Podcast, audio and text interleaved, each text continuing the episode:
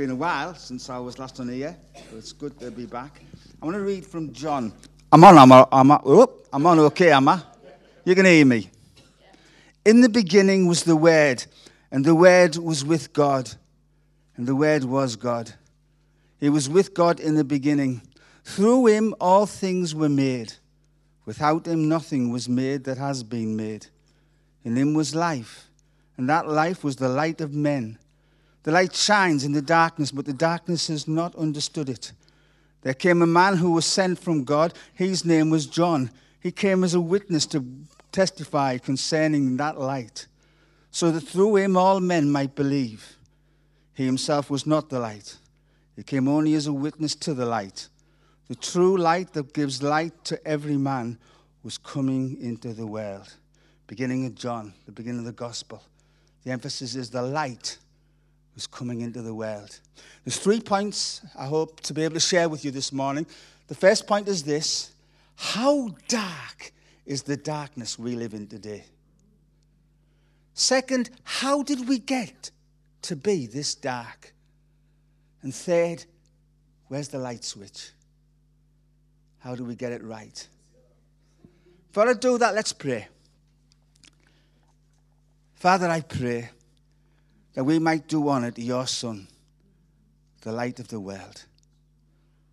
We pray, Father God, that whatever is shared this morning and has already been shared might focus on this one thing that our Jesus, our Savior, the light, who shone into our lives, the light who made a difference in us. We pray, Father God, then bless the word this morning. Bless me as I speak, bless those who hear that we might hear what the Spirit has to say and not what Jim Hope has to say. So, Father God, hear and answer our prayer in the name of Jesus. Amen.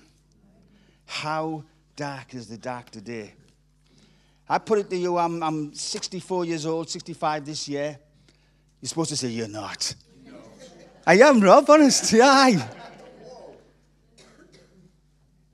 I became a Christian when I was 17 from a non Christian background. And I like to, I have to say now, when I look around, because I'm always somebody that looks at society, if you see my bookshelf, it's full of all the latest books on what's going on in the world. I've read um, Jordan Peterson, Jonathan uh, Haidt, loads of people all about what's going on in the world because I want to understand, I want to comprehend how we've got where we are now. And I put it to you this this is the darkest place we have ever been in the history of this nation. And these are the grounds. These are not just like sentimental statements or just things I'm just making up out of my mind. It's this. You see, when I, when I, when I was young, all the problems of life were around us. Um, Jonathan Haidt wrote this book called The Righteous Mind. And in this, he emphasizes this point that humanity cannot make rational decisions. We like to think we're rational. But in this book called The Righteous Mind, he makes this point, and it's backed up by all the science. That what happens is once we've, once we've kind of got an opinion on something, then our rationality backs up the opinion. It never argues for any other alternative view. So, what he calls this, Jonathan Haidt, he says, what binds us together blinds us.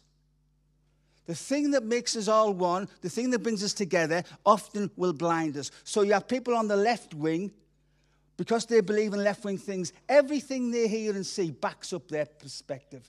And people on the right wing is the same with them.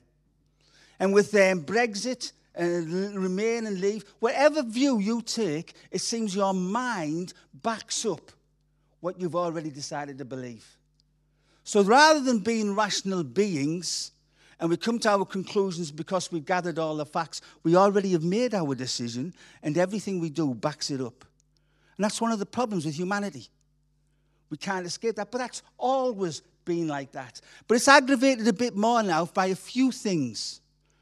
One is when I was young, the overriding factor, and I was from a working class background, the overriding factor within the working class people was community. Was community. We did everything together. We looked after our own. Everything left wing. I remember my dad, when Harold Wilson became Prime Minister, he cried because he thought the top Conservatives would never, ever be in again. He thought now was the age uh, of new age was dawning. He thought things would never go back to where they were. But I look at the left wing party now, and the emphasis is gone. What, what used to be society, what used to be community, what used to be the emphasis is all about us. Our community is now me. And that's what they're teaching you. They're, they're teaching our kids, they're teaching everybody. Don't have any constraints. What do you feel you want to be? And that's the motive of anything. Look, be what you want to be as long as it doesn't hurt anyone else. And that's, that's the kind of motive, that's, that's the motto that goes around. That's all of our thinking now. As long as it doesn't hurt anybody else. But that thinking is making our people now, youngsters and all sorts, wonder who they are. Because what they're told is, look, if inside of you you feel you're, this, this, you're inclined this particular way, well, just go with it. All of our life, all of society, every society that's become civilized, it's always been about controlling your passions, controlling them, not letting them control you. And now it's just give yourself over. Just do your own thing. They have a thing called relativism now. There isn't a truth. There isn't a single truth. Every truth is relative to you. What's true to you might be different to me. It might be a lie to me. So all these perspectives, all these views, just do what you want. For, for heaven's sake, let's just live in a society where we can do what we want. As long as it doesn't hurt anybody else.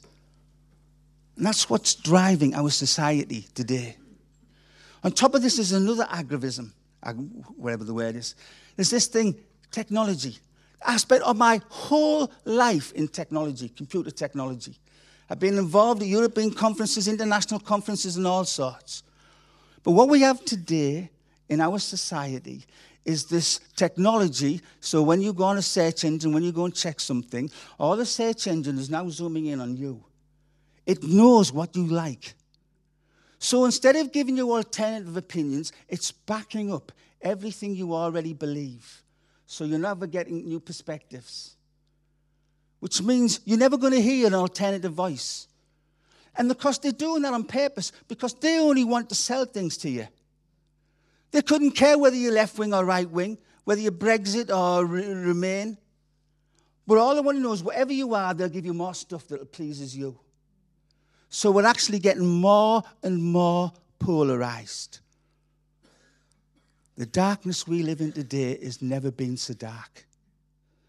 Every society, whatever the society, whatever their culture is, there is a kind of a light that that culture gives, that that culture has developed over the years, but now it's gone. Isn't the culture? We're a multicultural society. Everything goes. There are no laws. There are no rules. Just do your own thing. And that's the way our thinking goes today. So I'm not going to point at people and say that, that your perspective is wrong. It's the very root of the way we're thinking today that's wrong.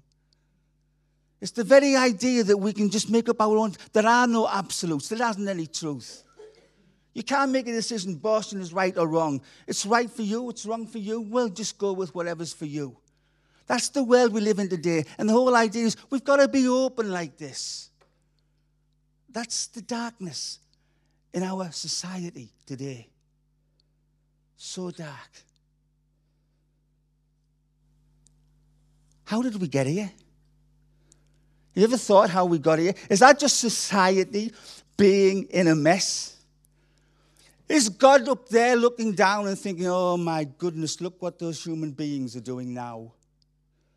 Is God just looking down at us and saying, oh, slaps his head and thinks, what a mess they've got. Do we look back and do, when we look at our land, when we look at our nation now, I, I, honestly, I, the darkness that surrounds us, there is no light anymore. There is no light. There's nobody pointing the way. There's not one voice. There's not one authority. Not one person leading and directing our young people, directing our people of every generation. There's nobody leading anymore. It's just go, do your own thing. And in this darkness, suicide rates for young men have rocketed. Suicide rates for young women have rocketed. All this, just find your own way, you know. You'll find in yourself, you'll find the truth. Every record you look at, more and more mental disease. Every aspect of life is getting worse. It's getting darker. People's lives are in a mess. People's hearts are fainting them. They don't know what's going to go, what's going to go on, what's going to happen next. How do we get here? Oh, is it the enemy? Is it, is it Satan? Is it Lucifer? Is this going to be this great battle between God and Satan? Is it this great battle between the devil and the forces of good and Michael and Gabriel and the, the archangels? How have we got here? You know, I read in Romans, if you read the beginning of Romans, it says this. Remember, I didn't come from a Christian background, so I didn't have any views put upon me. I, I had no Christian background at all. I just read the Bible. And I was took up what it said in Romans chapter 1. In Romans chapter 1, it says this it talks about the Roman generation. And it says, You refuse to believe in God. Even though the evidence is around you, you refuse to believe in God. You, you just reject Him totally. And God says this Therefore, I'm going to punish you. How does God punish us for denying Him? He does this He gives us over to our own evil desires, to our own nature. It's like God is saying this. God is saying this. He looks down and says, Okay, you're doing your relativism. You're doing all this, you know, whatever you think goes. Well, I'll give you over. I'm going to take my resistance away from that. I'm going to let you do these things. To what end is God doing that? Well, in, in, in Romans, it says it's part of, of, God's punishment on us, but it's a punishment that is uh, as an ultimate ulterior motive. And the punishment is this He wants you to come to your senses. He wants the people of our world to come to the senses, to begin to understand we've made a mess. When we give ourselves over to do what we want to do, we make a mess. When we try with our own ideas and our own minds to make a difference, we make a mess. We fail. It was the message at the heart of Jesus' just talk to his disciples. You think you can do it, but without me, you can do nothing. That was the words we were singing there. With Christ, we can do anything. Without him, we can do nothing. So we're living in a world today where I'm saying this. This is an astounding statement. I am saying God, not the devil, God, not the devil, has given us over. He hasn't caused us to do this. He has given us over to the world we live in today. Is that a dreadful punishment on us? In a sense, in one way, yes, it is. We're now living where there's no rules. Bought a baby if you want, doesn't matter. Doesn't cost anything. It's just a piece of material. Other people's lives don't matter. It's all about you now. Of course, like, you know, they'll tell you if, if you're a born a boy but you think you're a girl, well, be a girl. But then later on, if you want to be a boy, be a boy. And if you can't make your mind, be both. All at the same time. That is how ridiculous it's getting. I don't, I don't like, I'm not angry with these people. Everybody is searching for understanding, for, for meaning, for the purpose of living. But all the voices we're getting, it's just darkness. Darkness all around us. And I look at the scriptures. Remember all the stories you've read in the Old Testament. God blesses Israel. It's his favorite nation. And then they do things wrong and he gives them over. He gives them over to another nation to conquer them. He gives them over for another people to come and rule over them. It's all part of God's judgment, but also part of God's mercy. He gives them over. When people, when his people failed him, he gave them over so that other nations would get them, or all kinds of things would happen to them, with the hope that things would change. We all, many of us Christians, know that scripture in 2 Chronicles where it talks about if my people who are called by my name will humble themselves and pray, he will answer, he will come and heal the land. But do you realize the chapter before, that's the very prayer that Solomon makes? Solomon took the initiative, not God. Solomon took the initiative. Solomon. So this is, this is a glorious time for Israel. The temple is being built. At last, Now there was a place for God to dwell. And Solomon, the mighty wise king, is making a dedication over them. And you think this is going to be a great time. This is going to be like, wow, this will be the party of all parties for the Israelites. This was the moment when their God was going to come and, and, and live in the temple. But Solomon makes this prayer. He's making this dedication God, when we let you down, and we will, when we sin against you, God, and we will, when we deny your ways, and we will, when we leave you, when we forget you, when we wander from you, and as a result of that, Lord, you take away our land, you take away our, our harvests, you take away our wine, you take away all these things. When you do all that, when you call other nations to come and rule over us, Solomon knew that was going to happen. This was the glory day. This was the big celebration time. We built the temple. But Solomon's wise and he knows the way of man. Lord, when we do that, and when you take the rain from us, and when you take the harvest from us, and when you take all these things and we allow other nations to come and rule over us, when you do that, Lord, if, if your people, Lord, will get on their knees and pray, will you heal the land? See, it's Solomon's initiative, that prayer. The prayer that we often quote is Solomon's initiative. He knew what we were like. He knew how we would fail him. So he says, he makes that great prayer. And that is why the next chapter, God takes him on his own and says to I will, Solomon, when I do take the rain from you, when I do take the harvest from you, because you've wandered away and I need you to wake up to the truth. When I do all that, if you, my people, will humble yourselves and say, We've got it wrong, Lord. Forgive us. I will heal your land. Do you know that promise? Can you grasp what the immensity of that promise is? Imagine picturing it now. I'm talking to the situation here. We've just talked about the world is in the darkest place it's ever been. And I believe from Scripture, God has got us here.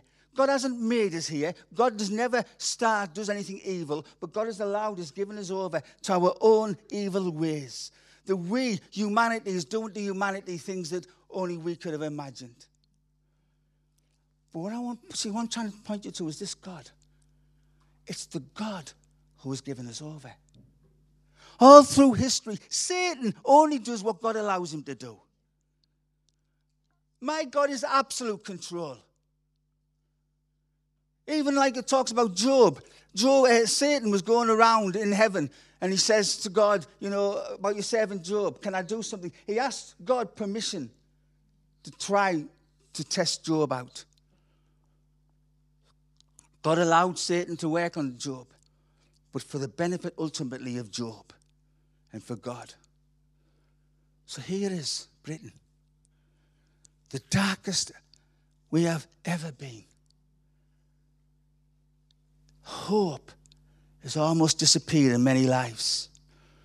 I was just reading something, somebody committed suicide, a young person committed suicide the other day.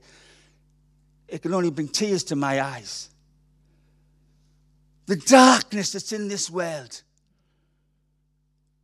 You know what about this darkness? Deborah's, one of Deborah's friends had posted a picture on Facebook, and it's of the Holy, Holy Island. And then it shows you the sky and the stars shining brightly over Holy Island because all the light pollution had gone. And all you could see were these stars shining brightly. And that's what the scripture tells us, you know, about this end time, about now. That's what Pastor Nathan is preaching on. We're meant to be lights in this dark place.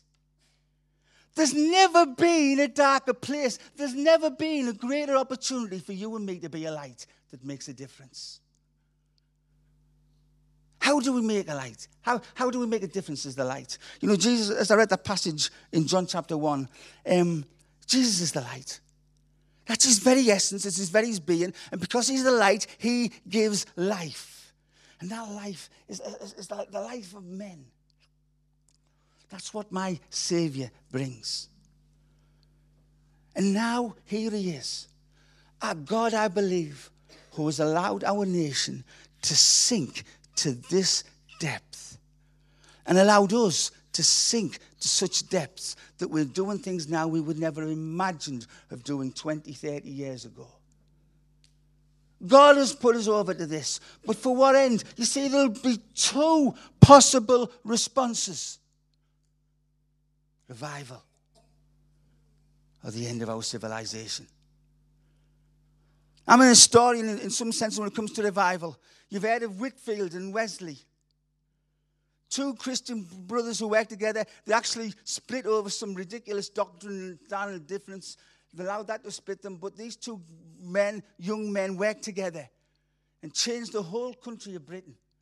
Revival broke out everywhere. Working class people, people who never crossed the church, were seeing light in the preaching of these two guys. And hundreds and thousands were coming to Christ. Meanwhile, in France, there was no such thing. The people in Britain were in despair, but Wesley and Whitefield came as lights, sharing the glorious gospel of Jesus Christ. In France, they had nobody.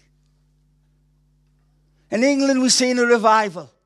In England, we've seen for the second time in our history when revivalist touches, the first time through the Reformation, the second time this time, our land was blessed.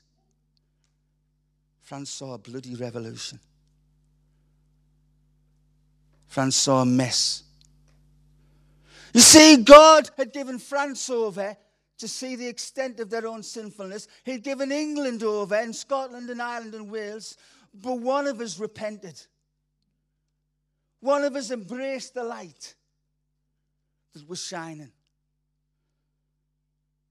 So, first point, how dark we live in today. Second point, God made it like this so that we could shine like we have never shone before. Little acts of mercy, like praying for Christine's friend who's almost, you know, near death. Little things like this where we can show light. God's plan is that we are light. That was that's the part of Nathan's sermon. That you've been chosen to be a light.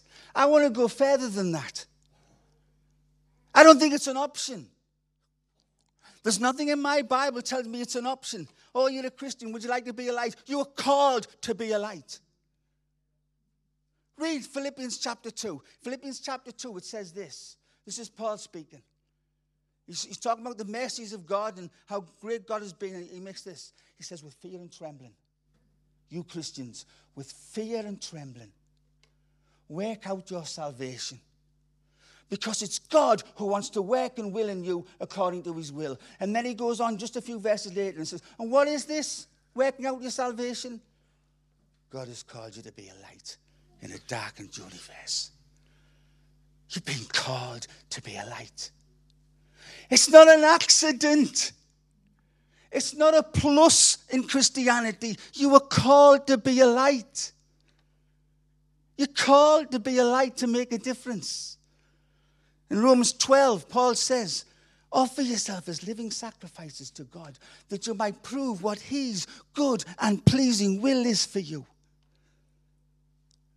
Jesus came as the light. He's called you to be a light. Jesus, and he's praying, John 17, prays to the Father. He says, Father, as you sent me, I send them. He's sending you to be a light today. The greatest revival this country, this city has ever seen depends on you. Will you be a light? Because the scripture made it clear if you'll humble yourselves and pray, I will. There was no I might heal your land. There wasn't any kind of conditions like that if you humble yourself. If you say, That's what I was born for, I was born to be a light because my Lord and Savior is the light of the world. I was born to imitate him. I was born to make a difference. I was born because again, what, what Nathan's preaching, you know, we're meant to be a light that the people of Sunderland will glorify our Father in heaven. That was his plan. He looks on Sunderland now, our Father in heaven, and sees the mess in their lives. He's given them over to the sins. He's given them over to their own nature. And, and God's horrified at it in one sense. But his hope and desire is that the people will come to their senses. The people will realize what they've done. But the only way, you see, I, I, I could argue with an evolutionist. I could argue with a, somebody who doesn't believe in creation. I could argue, and, and I, I might win, score points, but that wouldn't make a difference. But if they see a bit of light in me, if they see a bit of light in me, me doing some sacrifice, me helping people, why are you helping them? Why are you doing a difference there? This might embarrass them. On Tuesday night, I come along to see the light. Tuesday night, I come here to see the light. It's in a few people, but it's in Rob and Sheila. I see the light. I look at them and I think, you, you, you talk to the people that's here and they love them. There's nothing false about the love, the, the, the light that these two show. And I know people have talked to me and they've mentioned it and they've said it. And that's what we were all meant to be. That's what we were all called to be the light. You know, I want us to be the light not just for this church, but for the whole city. The light, the light shines when we do what God wants us to do, and that's, that's show love. Jesus said this to his disciples By this will all men know you are my disciples if you love one another. What a light that would be, Jesus is saying. In the world that we live in, segregated by our political views, our all different types of views, all segregated and all becoming more and more remote, what if the light starts to shine in us from every background and every society? I am um, quite a few years ago, I spent a lot of time praying with God because of my illness and all that, and working at home. I spend a lot of time and I have a lot of discussions with him. And I, will briefly say this, but there was this conversation I had with him, a long conversation. It's almost like I was writing a novel. I'm talking with the Holy Spirit. I'm talking with God. And in this, it was all about revival. I felt like I, I, the first stage was I was dead excited because Jesus was excited. And I was asking the Holy Spirit, why is Jesus excited? Tell me why Jesus is excited. And I felt the Holy Spirit saying, Jesus is excited because the Father says, now's the time for Sunderland. Not Newcastle, not Hartlepool. God might bless them in their time, but now was the time for Sunderland. And I was excited in my spirit. This was wonderful. This was the most glorious thing I'd ever heard. And then nothing for a while. And then I come back to the scene, and in this scene, it's now desolate. It's, it's desolate. Jesus isn't there anymore. And I'm asking the Holy Spirit, and I feel, I feel a heaviness on my soul. I'm asking the Holy Spirit, why? What's happened? And I felt the Holy Spirit say to me, because the church wasn't ready. church wasn't ready. And I was devastated. What, what wasn't ready? Why wasn't the church ready? You see, the way I, I, I pictured this, it was almost like the Napoleonic Wars, where the, the, the, generals would be on the opposite side of the hills in their tents with all their map plans and all their battle plans. And Jesus had been there with his battle plan, and, and, and, and I didn't picture his face or anything, but I knew he, I sensed he was smiling, he was happy because he was so excited. Now was the time for Sunderland. And then, tent was empty. The wind was blowing. There was nobody there. And I was distraught in my spirit. And then nothing for a while. And then again, the third time I come in here, I see something on the table where the general had been. I see something there, something that, you know, I'm going, what's that? And I'm asking the Holy Spirit, I'm having a conversation with the Holy Spirit. And the Holy Spirit saying, that's the plans. That was the plans for Sunderland. That was the plans for Sunderland. I'm saying, well, what were they? Can I have a look? And eventually I'm, I'm, allowed to go and have a look. And I was anticipating the plans would be, you know, God would move in this church, would move in that church. God would do something here, He would do something there, and, and you know, something wonderful. And, but somehow it was all stopped. Maybe the enemy got in somehow. And then what I saw, when I saw the plans, all, all before me was the city of Sunderland. And just like, like a, a map there. And this flame sprung up here, and a flame sprung up there, and another light sprung up there, and all across the city, lights were springing up. And that was God's plan for revival. People of God becoming lights. The people of God, wherever they've been, being a light for Him. And I asked God, how, how, how did it stop? And the impression I was given was that the leaders at the time had done something. My first reaction was to hate leaders, but that was wrong. God told me clearly it was the leaders that would bring it about. But we have here a pastor who says, I want you all to be light. We have here now something that is the exact opposite of what I'd seen in that vision. Oh, let me tell you, in this, so this, this Saturday night, I got this last part of the message that, you know, God, the, the, the church had been, the, the, church leaders had stopped it. The very next day at the church that I was working at, seven, somebody came in from another church and they told me the story of how their leadership had kind of squashed them. It wanted, wanted to control them. So that was strange. The very day after, somebody comes to my church and says that was happening in their church. And within two or three weeks, four occasions said like that. I was with Deborah in one place um, where this couple we'd known from um, Durham Road, Elam, they came in and he was crying in the coffee shop. Crying in the coffee shop because the church leadership had taken away his ministry because he wouldn't conform to what they wanted to do. But here we have now a pastor who says, You're the light. I'm not the light. I'm not telling you. So uh, I'm, I'm, thank God. We're in a church that says you're the light. But I want you to go a bit further. You're called to be a light. Do you know what tells you in the scriptures as well? In Ephesians chapter 2, God has predestined the good works for you to do. It's not an accident. It's not what happens now. He has predestined the works for you to do. He's looking down on Sunderland. And there's somebody just nearby where you live. And God said, I've got a plan. I'm going to ask my servant to give them a cup of coffee. Because nobody talks to them. Nobody does anything. I'm just going to ask my servant to give them a cup of coffee. And you give that cup of coffee and you become a light. You become a light that attracts people.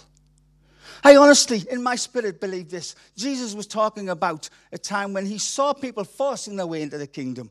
There's different interpretations of what that means, but as I understand it, and I think it's, it's the majority view, he's talking about sinners forcing their way into the kingdom. Because there was the Jewish leaders and they were trying to work their way into the kingdom. But here was prostitutes, tax collectors, forcing their way into the kingdom because they saw the kingdom of God and it was glorious and they wanted part of it. Do you know what I see in the heart of God? God's plan for Sunderland. He's looking down now and he's seeing all across the city his people. I'm going to light him there. I'm going to take that lady, I'm going to shine through her. I'm going to do all these things through her. Think it's not possible? How am I doing for time? I'm clearly there in five minutes. I'll close that. That's appropriate.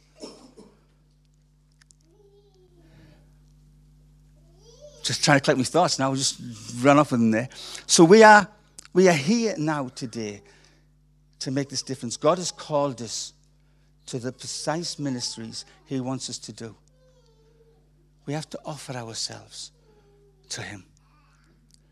We need to understand and comprehend that He has everything planned.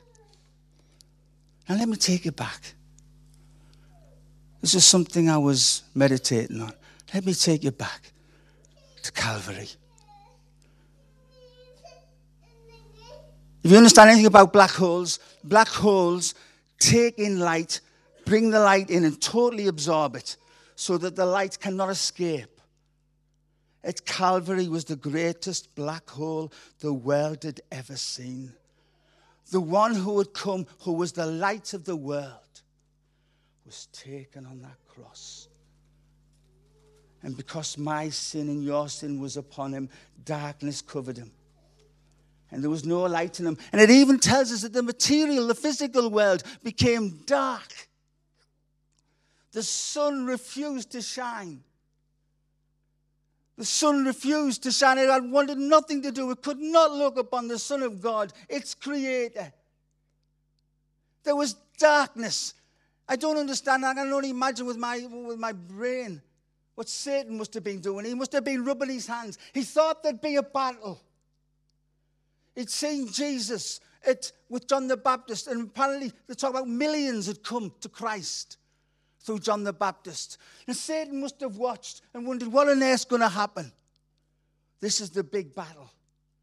And I, I picture Satan and all his foes waiting almost like D Day, waiting for the forces of God to arrive waiting for the forces of God to come and invade. And instead, all the disciples left Jesus alone. They left him on his own. And when Satan was looking out to see who was going to come, he found not the lion of Judah, he found the lamb. He found the lamb. I could imagine Satan laughing. This is it. This is all you've got to offer, God the Lamb. And as I imagine, I imagine Satan looking down and watching the crucifixion of Jesus Christ and seeing the most darkest event in the history of mankind. No event even got close to the darkness of this event. Son of God, who was all pure light, was now, because of the darkness he took upon himself from me, was now suffering. And it must have looked as if darkness had won then something moral people haven't noticed, but I noticed. This thief on a cross next to my Savior, one moment had been swinging abuse at Jesus. He, was, he deserved his punishment, apparently. And I can imagine him, the way that we talk about him, when the Romans were putting the nails into his hands, he'd spit in their face. He'd defy them, you Roman scum. I'll never bow down to you, you Roman mud. He'd have been full of abuse, full of, of, of, of um, anger. And there he is, full of anger. He's shouting at Jesus, You're the Christ. I'd imagine there would be swear words he flung at Jesus. You're the Christ. Look at the, get yourself off the cross. And something changes then the most glorious thing in the world to me, when I think of it in terms of the spiritual reality, there was the greatest darkness the world had ever known. There was the vacuum was sucking in all the light, sucked in the light of God. What was going to happen? How would we escape? And there's a light shining right next to Jesus on the cross, and it's the thief. The thief has come to know Jesus. And he cries out, Master, this is the one who was hurling abuse at him. Now he suddenly sees him. Master, remember me when you get into your kingdom. You see, a lot of people would have missed that. Oh, just a thief on the cross. There was light shining there. You see, I picture that maybe some of that thief's friends had been there. Maybe some of his family, and they'd have been vicious. They'd have hated the Romans as well. They'd have wanted him. They'd be cheering for their guy. But then they hear their guy say, Master, Lord. And they would have been amazed. This is the guy we know. This is the guy we've lived with. Look at him now. He's bowing his knees to this man on the cross.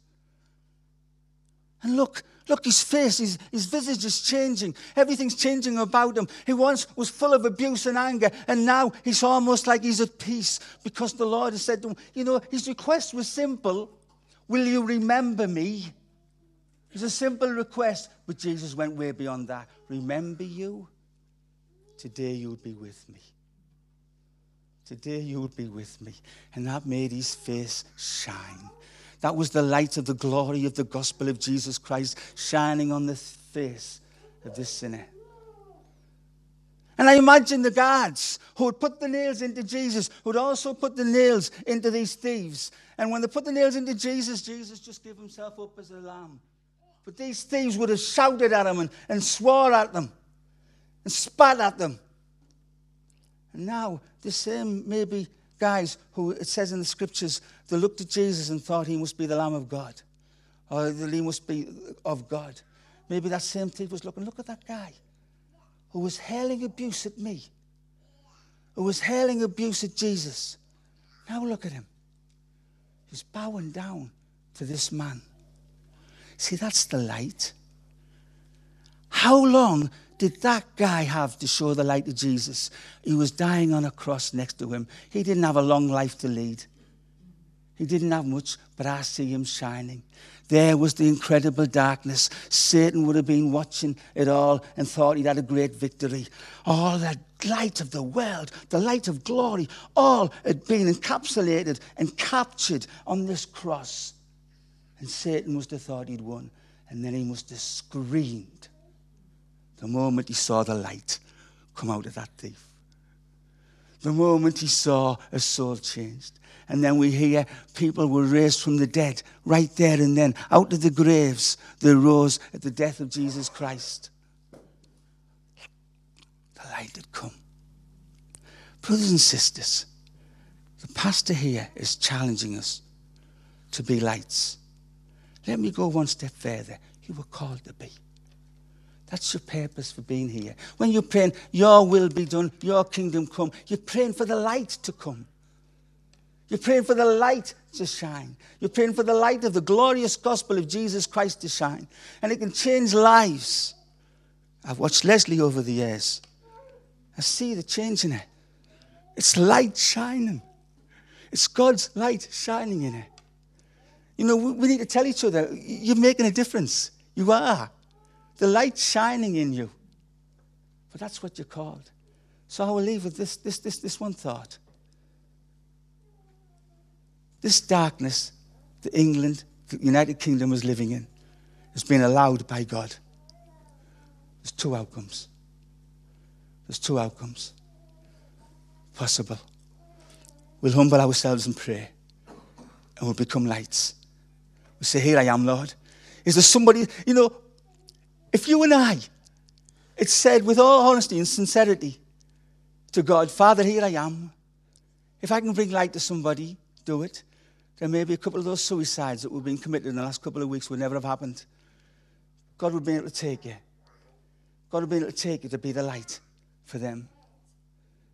My God created the universe. He holds all things together in his hands. I'm amazed at the science, the physics of it all.